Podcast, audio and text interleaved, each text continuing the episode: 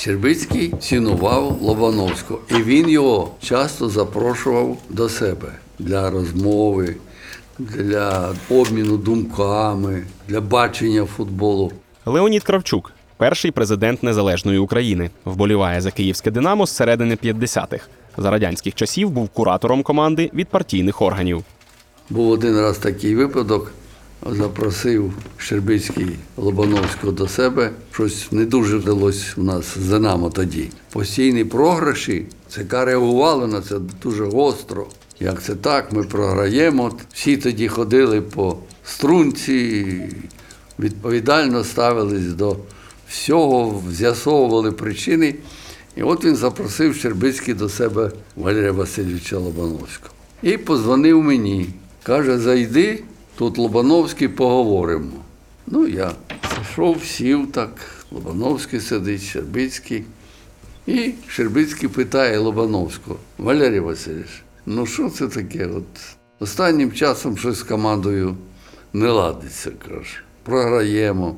Взяли гравців непоганих з інших команд, а вони в тебе не грають, сидять на лаві запасних. Хе.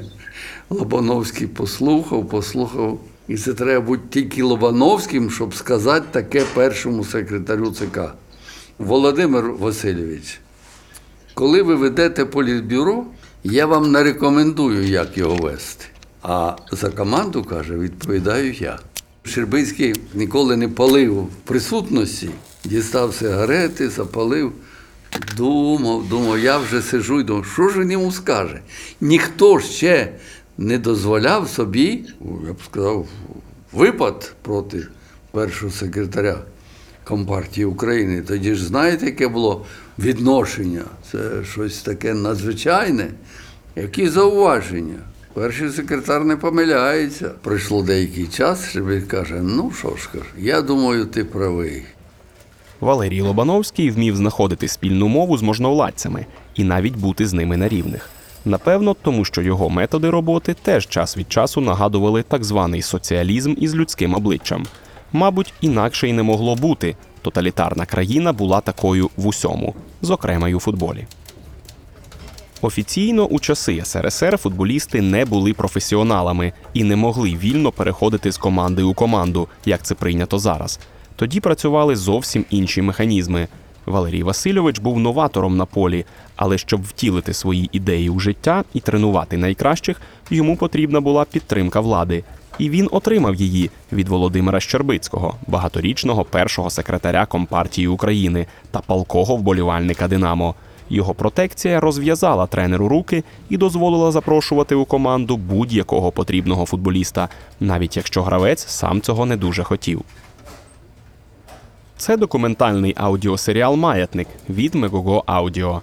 Четвертий епізод Диктатор, у якому ми дізнаємося про всесильність Лобановського не тільки на полі, а й за його межами.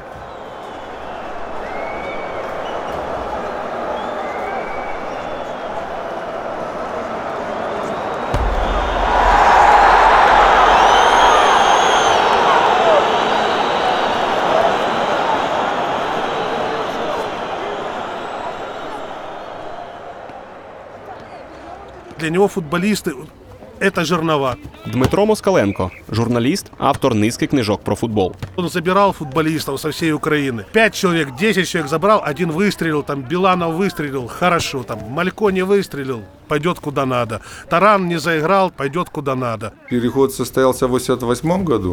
Олег Протасов один із найкращих форвардів радянського футболу, чемпіон СРСР у складі Дніпра та Динамо Київ, віце-чемпіон Європи зі збірною СРСР. Но до этого мы с Геннадием Литовченко, с которым мы вместе перешли из Днепра в «Динамо», и вместе играли в сборной Советского Союза. Мы, конечно же, интересовали как футболиста Валерия Васильевича. Протасов и Литовченко в 86 году поехали на чемпионат мира в Мексику. Еще за месяц до Мундиаля они были основными игроками. Но за месяц до Мундиаля Киев выигрывает Кубок Кубков, и Малафеева меняют на Лобановского. У Малафеева Протасов и Литовченко основные. После выигрыша Кубка Кубков на Мундиаль едет совсем другая команда, которая просто поменяла форму, добавив там в состав Досаева, ну и, наверное, Олейникова, по-моему. Все остальные 9 киевлян. Протасов Литовченко выходит только на игру против Канады. Уже незначащую и все. И фактически это им был намек, что, ребята, если вы хотите играть за сборную, то вы должны что-то менять в своей жизни. У него в планах было, чтобы мы вместе работали. Он, он с нами проводил такие беседы индивидуальные. Говорит, что вы же понимаете, что тренировочный процесс в Киеве одинаковый как в сборной, как и, и в «Динамо». Поэтому вам, конечно же, стоило ко мне сюда переехать. Ти ж не просто позвонить Протасову і сказати, от приїжджай в Динамо. Там теж обком партії, там свої закони, свій порядок. Треба було включити всю систему відносин партійно-політичних, адміністративний ресурс без перебільшення для того, щоб, скажімо, можна було запросити такого гравця. Це я й один з прикладів привів, а таких прикладів було дуже багато. Не хотите в Киев переходить? Ну, отправим вас в Ска-Хабаровск. Ну, или в Ска-Киев на худой конец. Могли решать какие-то вопросы. Ресурсом Киев, то, что это все-таки, ну, динамовская армейская команда, скажем так, мы амбициозные тоже молодые люди, которые тоже мечтали. Мы хорошие сезоны провели в Днепре. Мы считали, что мы заслуживаем, и нам интересно было попасть в топ-клуб. И хотелось себя проверить. И мы уже дружили со всеми ребятами и знали, что Лобановский нас видит в своей команде. Нам не просто было с Днепра уйти, нам надо было инициативу какую-то проявить. Дніпро один з головних конкурентів Динамо у 1980-х. Ця команда завжди давала киянам бій та кілька разів обходила їх у турнірній таблиці. Лобановський почав шукати опції для підсилення складу. Він хотів бачити в Динамо лідерів Дніпра Олега Протасова та Геннадія Литовченка. Хоч потужна южмашівська команда мала свої ресурси для впливу і зовсім не хотіла відпускати у Київ своїх найкращих футболістів, Динамо важко було щось протиставити. Це була не тільки перша команда республіки з підтримкою Володимира Щербицького. За киянами також стояли армія й міліція. У часи СРСР усі гравці та тренери мали проходити військову службу. Коли потрібних футболістів начебто забирали служити в армію, насправді вони починали грати за іншу команду. Тоді це була популярна схема. Было движение от э, каких-то органов государственных, э, киевских. На контакте были руководство городов и ну, ЮМЗ завода нашего, который команду, владелец команды. Нас особо не беспокоили, но, конечно, мы уже в команде сказали, что мы хотим. После этого были особые приключения. Прокуратура что-то вызывала, кому вы машину продали, а за сколько. Ну, пугали, намек на спекуляцию. Машины тогда футболистам давали именно как подъемные, как поддержку, вместо там какой-то суммы денег давали машины. И футболисты их перепродавали, и, ну, конечно, чуть за большую сумму. И так это было негласные подъемные деньги футболисту. Тогда было принято в Советском Союзе такое. Ну, так вот, они пытались там что-то попугать, вызывали. Но это все было, ясно было, это несерьезно, это не хотели нас отпускать, конечно же, бы. В идеале мы хотели, чтобы мы остались. Вы поймите, насколько там политические моменты, политические течения, все вот эти вот. Эта система, ну, это не Лобановский ее придумал, это советская система. Все понимают, что если ты хочешь играть в «Динамо», и тебя «Динамо» хочет, то сам Бог велел туда пойти. Но еще помогло то, что надо служить было в армии, а «Динамо» мы сюда приехали и как бы поступили на службу. Там буквально за один день мы прочитали присягу с автоматом в руках и поехали тренироваться. Ну, так служили раньше футболисты. Ну, и вот это все сыграло эту роль, что мы оказались в «Динамо». И для меня очень важно, что Валерий Васильевич очень хотел меня видеть в команде. Вот это благодаря ему я, наверное, смог раскрыться так. А многие ведь э, так и э, растворились потом, которые не заиграли нигде, пройдя киевскую руку. Хотя положили на это свою жизнь, свое здоровье. Я сегодня должен это обязательно сказать. Мне повезло, что Лобановский во мне увидел игрока из многих. У нас страна на таланты богата. Я подходил под его футбол, ну, а его футбол, наверное, подходил мне. Сколько нам пришлось работать вместе, так мы получали удовольствие от сотрудничества. Потому что если бы ему нравился какой-то нападающий, ну, не моего стиля, не моей фактуры, не, мои- не с моими повадками, да, он бы мог э, просто строить игру по-другому, с другим человеком. Поэтому здесь мне можно судьбу благодарить, что мы с ним пересеклись. Отношение к Лобановскому в Днепропетровске э, ну, неоднозначное. Если до 87 года к нему относились очень хорошо, то с уходом Протасова и Литовченко для многих болельщиков, то есть э, киевская «Динамо» стала довольно ненавистным клубом. Это потом уже там вот это фанатское братание, и то очень многие болельщики, особенно вот этой вот старой закваски 70-х, 80-х, вот не понимают вот этой вот любви фанатской между Днепром и киевским «Динамо». После того, как у тебя забирают двух лучших футболистов, да, как, как можно после этого дружить? И самое интересное, да, что и без этих двух футболистов Днепр в 88-м стал чемпионом, в 89-м вторым, а Киев был на одну строчку ниже. Тогда так и говорили.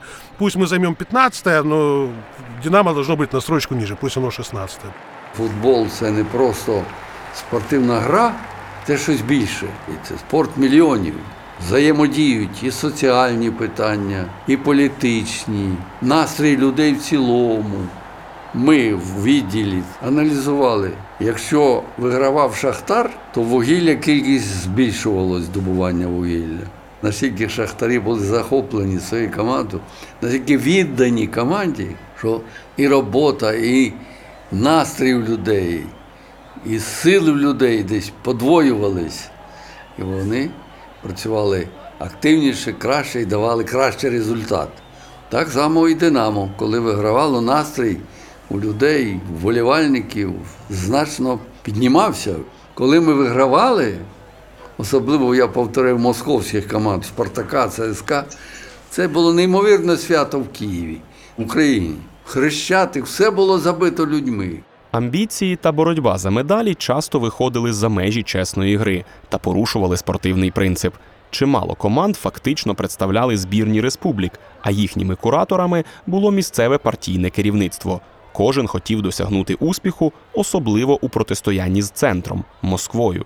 Тому команди одного регіону чи республіки могли об'єднуватися, щоб допомагати одна одній вирішувати свої завдання або разом протистояти конкретному супернику. Нерідко траплялося, що ще до виходу футболістів на поле команди уже знали, як завершиться гра. Кабінетні ігри були частиною футболу. Валерій Лобановський теж був частиною цієї системи, а підозрілі матчі траплялися у нього ще у Дніпрі. Зрештою, легендарною стане придумана ним формула чемпіонського успіху: нічия на виїзді, перемога вдома. А на усі закиди про договірні ігри тренер Динамо відповідав: коли шахісти домовляються про нічию на 11-му ході, ви ж їх не лаєте за те, що вони не грають до останньої фігури, не змагаються за перемогу до самого кінця. Це їхня тактика, а це наша. Когда у нас здесь э, начались какие-то такие игры, я Лобановскому сказал, что я больше играть э, в таких играх не буду. И принципиально не играл. Он меня не ставил сам. Много э, спорили. Он иногда и ночами меня вызывал куда-то там, мы с ним разговаривали очень много. Старались найти точки соприкосновения. Но я все равно отстаивал свое. Я, когда вы, э, не играл, я знал, что с- уже сегодня договорная игра. А я был основной э, игрок, понимаете, в то время. Володимир Сергєєв, радянський футболіст, більшу частину своєї кар'єри провів у Дніпрі, де працював під керівництвом Валерія Лобановського. Он психолог был огромным. И строил так все эти разговоры, чтобы как-то переубедить. Он мне э, обещал, э, что заберет в Киев, когда уйдет. Что у тебя, у меня будет большое будущее. Когда люди э, хотят добиться какой-то цели, то они идут на многие ухищрения. В этих беседах по ночам он предлагал как-то, он меня забрать хотел, но Потом, наоборот, сделал. Сделал так, что меня отчислили из команды, когда он ушел. Існує така популярна точка зору, що Валерій Васильович зміг досягти якихось успіхів з Динамо тільки завдяки підтримці Щербицького. І взагалі завдяки тому, що він, як тренер, був дуже добре вписаний в цю комуністичну радянську систему управління спортом і футболом, зокрема. Ну насправді це не так. Олег Базилевич молодший, син Олега Петровича Базилевича, кіносценарист, письменник, кандидат географічних наук. Звісно, ця система частково допомагала, але в основному вона заважала. У Валерія Васильовича був улюблений тост. Звучав він так: давайте вип'ємо за те, завдяки чому, незважаючи ні на що. І це саме добре ілюструє якраз те, що система, в якій жили і працювали футболісти і тренери радянські, вона частково допомагала там вирішувати якісь питання, але системно, глобально вона їм заважала. І вони постійно долали спротив системи. Якщо щось і вдавалося зробити, то не завдяки системі. Адмінресурс торкався тільки питань запрошення Україну в Динамо гравців. Іншого не було. Тому тут- ресурс був постійний. Це ж була державна структура. Це не була професійна команда, яка живе тільки за тим, що заробляє гроші, або тим, які можливості господаря команди. А раз займалася держава, то держава використовувала свої важелі. Так, підтримка була, бо іншого способу організувати роботу команди, життєдіяльність команди і заплатити просто, врешті-решт, людям за ту роботу, яку вони роблять, ну не було в совітській системі такої можливості. Е, Коли вигравали наші гравці європейські кубки, хтось там англійською розмовляє, вони говорили там зі своїми колегами там під час перерви, там якоїсь питали, а скільки вам заплатять, якщо ви сьогодні виграєте? Ті називають суму. Це що, на всю команду? Та ні кожному. Та ви що, розумієте? От про що думали наші молоді хлопці, які грали там за якихось е, 300 рублів, плюс 200 рублів преміальних, там плюс може ще е, якісь там е, організовували їм пайки, чи можливість там щось знову ж таки за свої гроші купити в тому магазині, в якому звичайні люди не ходили. Ну це ж абсолютно дурна ситуація. То зараз у нас нема проблеми. Пішов в магазин, купив одяг, взуття. А тоді, якщо ти хочеш купити дубльонка, скажімо, це могла бути дубльонка могла бути югославська, взуття югославське, костюми фінські, сорочки там австрійські, тобто в Україні на той час. Красивого сучасного одягу не було загалом. Ні взуття, ні одягу. Це був просто примітив. Двічі на рік організовувався ну, такий, я б сказав, закритий магазин для футболістів. А для жінок перед 8 березня, особливо перед е, цим святом, жінки також, дружини, вірніше, футболістів, приходили придбати якісь речі собі, не тільки парфуми, одяг, там, скажімо, якісь сумочки. Ну не було ж цього в Радянському Союзі нічого пристойного. Це уявити собі важко. Країна величезна з таким багатством нічого не мала. Коли виграли кияни, здається, суперкубок, їх там запросили кудись наверх, як кажуть, і якась там шишка партійна подарувала всім книжку Молода гвардія, розумієте, Островського, з дарственною надписі, власне. От молодці хлопці, це вам такий моральний стимул. А тоді Лобановський і Вазилевич ходили і до Щербицького дійшли, врешті-решт сказали: ну не можна ж так. Ну наші ж хлопці виходять грати і питають, а скільки вам заплатять, розумієте? А ви нам тут книжку даєте молоду гвардію? Тоді вони були змушені жити в такій ситуації і вмовляти, що ну дайте ж щось, якусь премію дайте. І їм тоді виписали, я не знаю, здається, доларів 300 виписали за перемогу в суперкубку, здається, по 300 доларів дали. Тільки ж вони її отримали в рублях по курсу 67 копійок за долар. Лобановский, безусловно, э, это человек системы, который построил систему и который поставил систему, которая на тот момент была в государстве. Себе в выгоду, себе в пользу. При этом, опять же, ну, если мы говорим, да, о противостоянии киевского «Динамо» со «Спартаком», ну, всем же известно, какой ресурс «Спартак» включал. Там про судейство это вообще это отдельная песня. Там не просто договірні матчі були, там просто здавали матчі. От реально за гроші здавали матчі.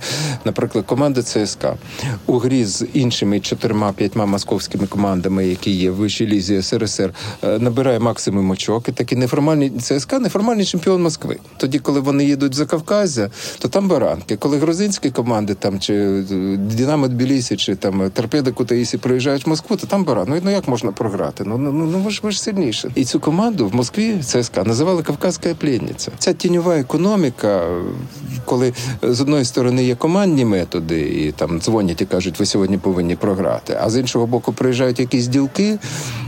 Намагаються вплинути на, результат. Тобто система радянського футболу була досить прогнила вже тоді. постоянно спрашивают, вот давайте сравним там Бескова и Лобановского, ну давайте, вот берите титулы, да, ну, как говорили, это ж Валерия Васильевича фраза, счет на табло. Да, наверное, может, не знаю, может быть, Бесков более человечный человек, может, э, ну, как э, личность, ну, по-своему интересно, да, у него там комбинационный какой-то футбол, ну, счет на табло, да, турнирная таблица, кто сколько раз был чемпион.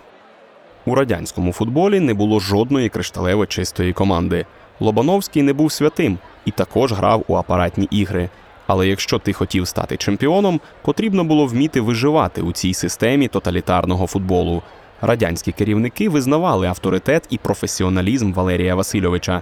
Вони бачили, що він не пристосуванець, а людина понад усе віддана своїй справі.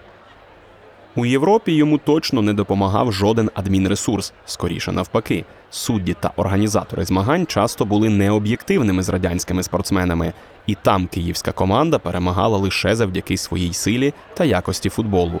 Цього у Динамо і Лобановського не забере ніхто. Лобановський ніколи не був конформістом з точки зору професійного змісту їх роботи. Тобто тут він не поступався ніколи. Значить, треба так і все. Ми це придумали. Ми знаємо, що це працює, і нас ніщо більше не змусить зробити крок в бік, так само як це було, наприклад, в 76-му році, коли їм все пе- переламали цю підготовку. Е, Він дуже чітко цього притримувався. А з точки зору інших практичних речей, ну звісно, треба пристосовуватися. Ну як, коли все залежить від якогось партійного секретаря чи якогось там керівника, який в футболі нічого не розуміє, ці люди були змушені шукати компроміси. І ці компроміси були рідко коли на користь справі.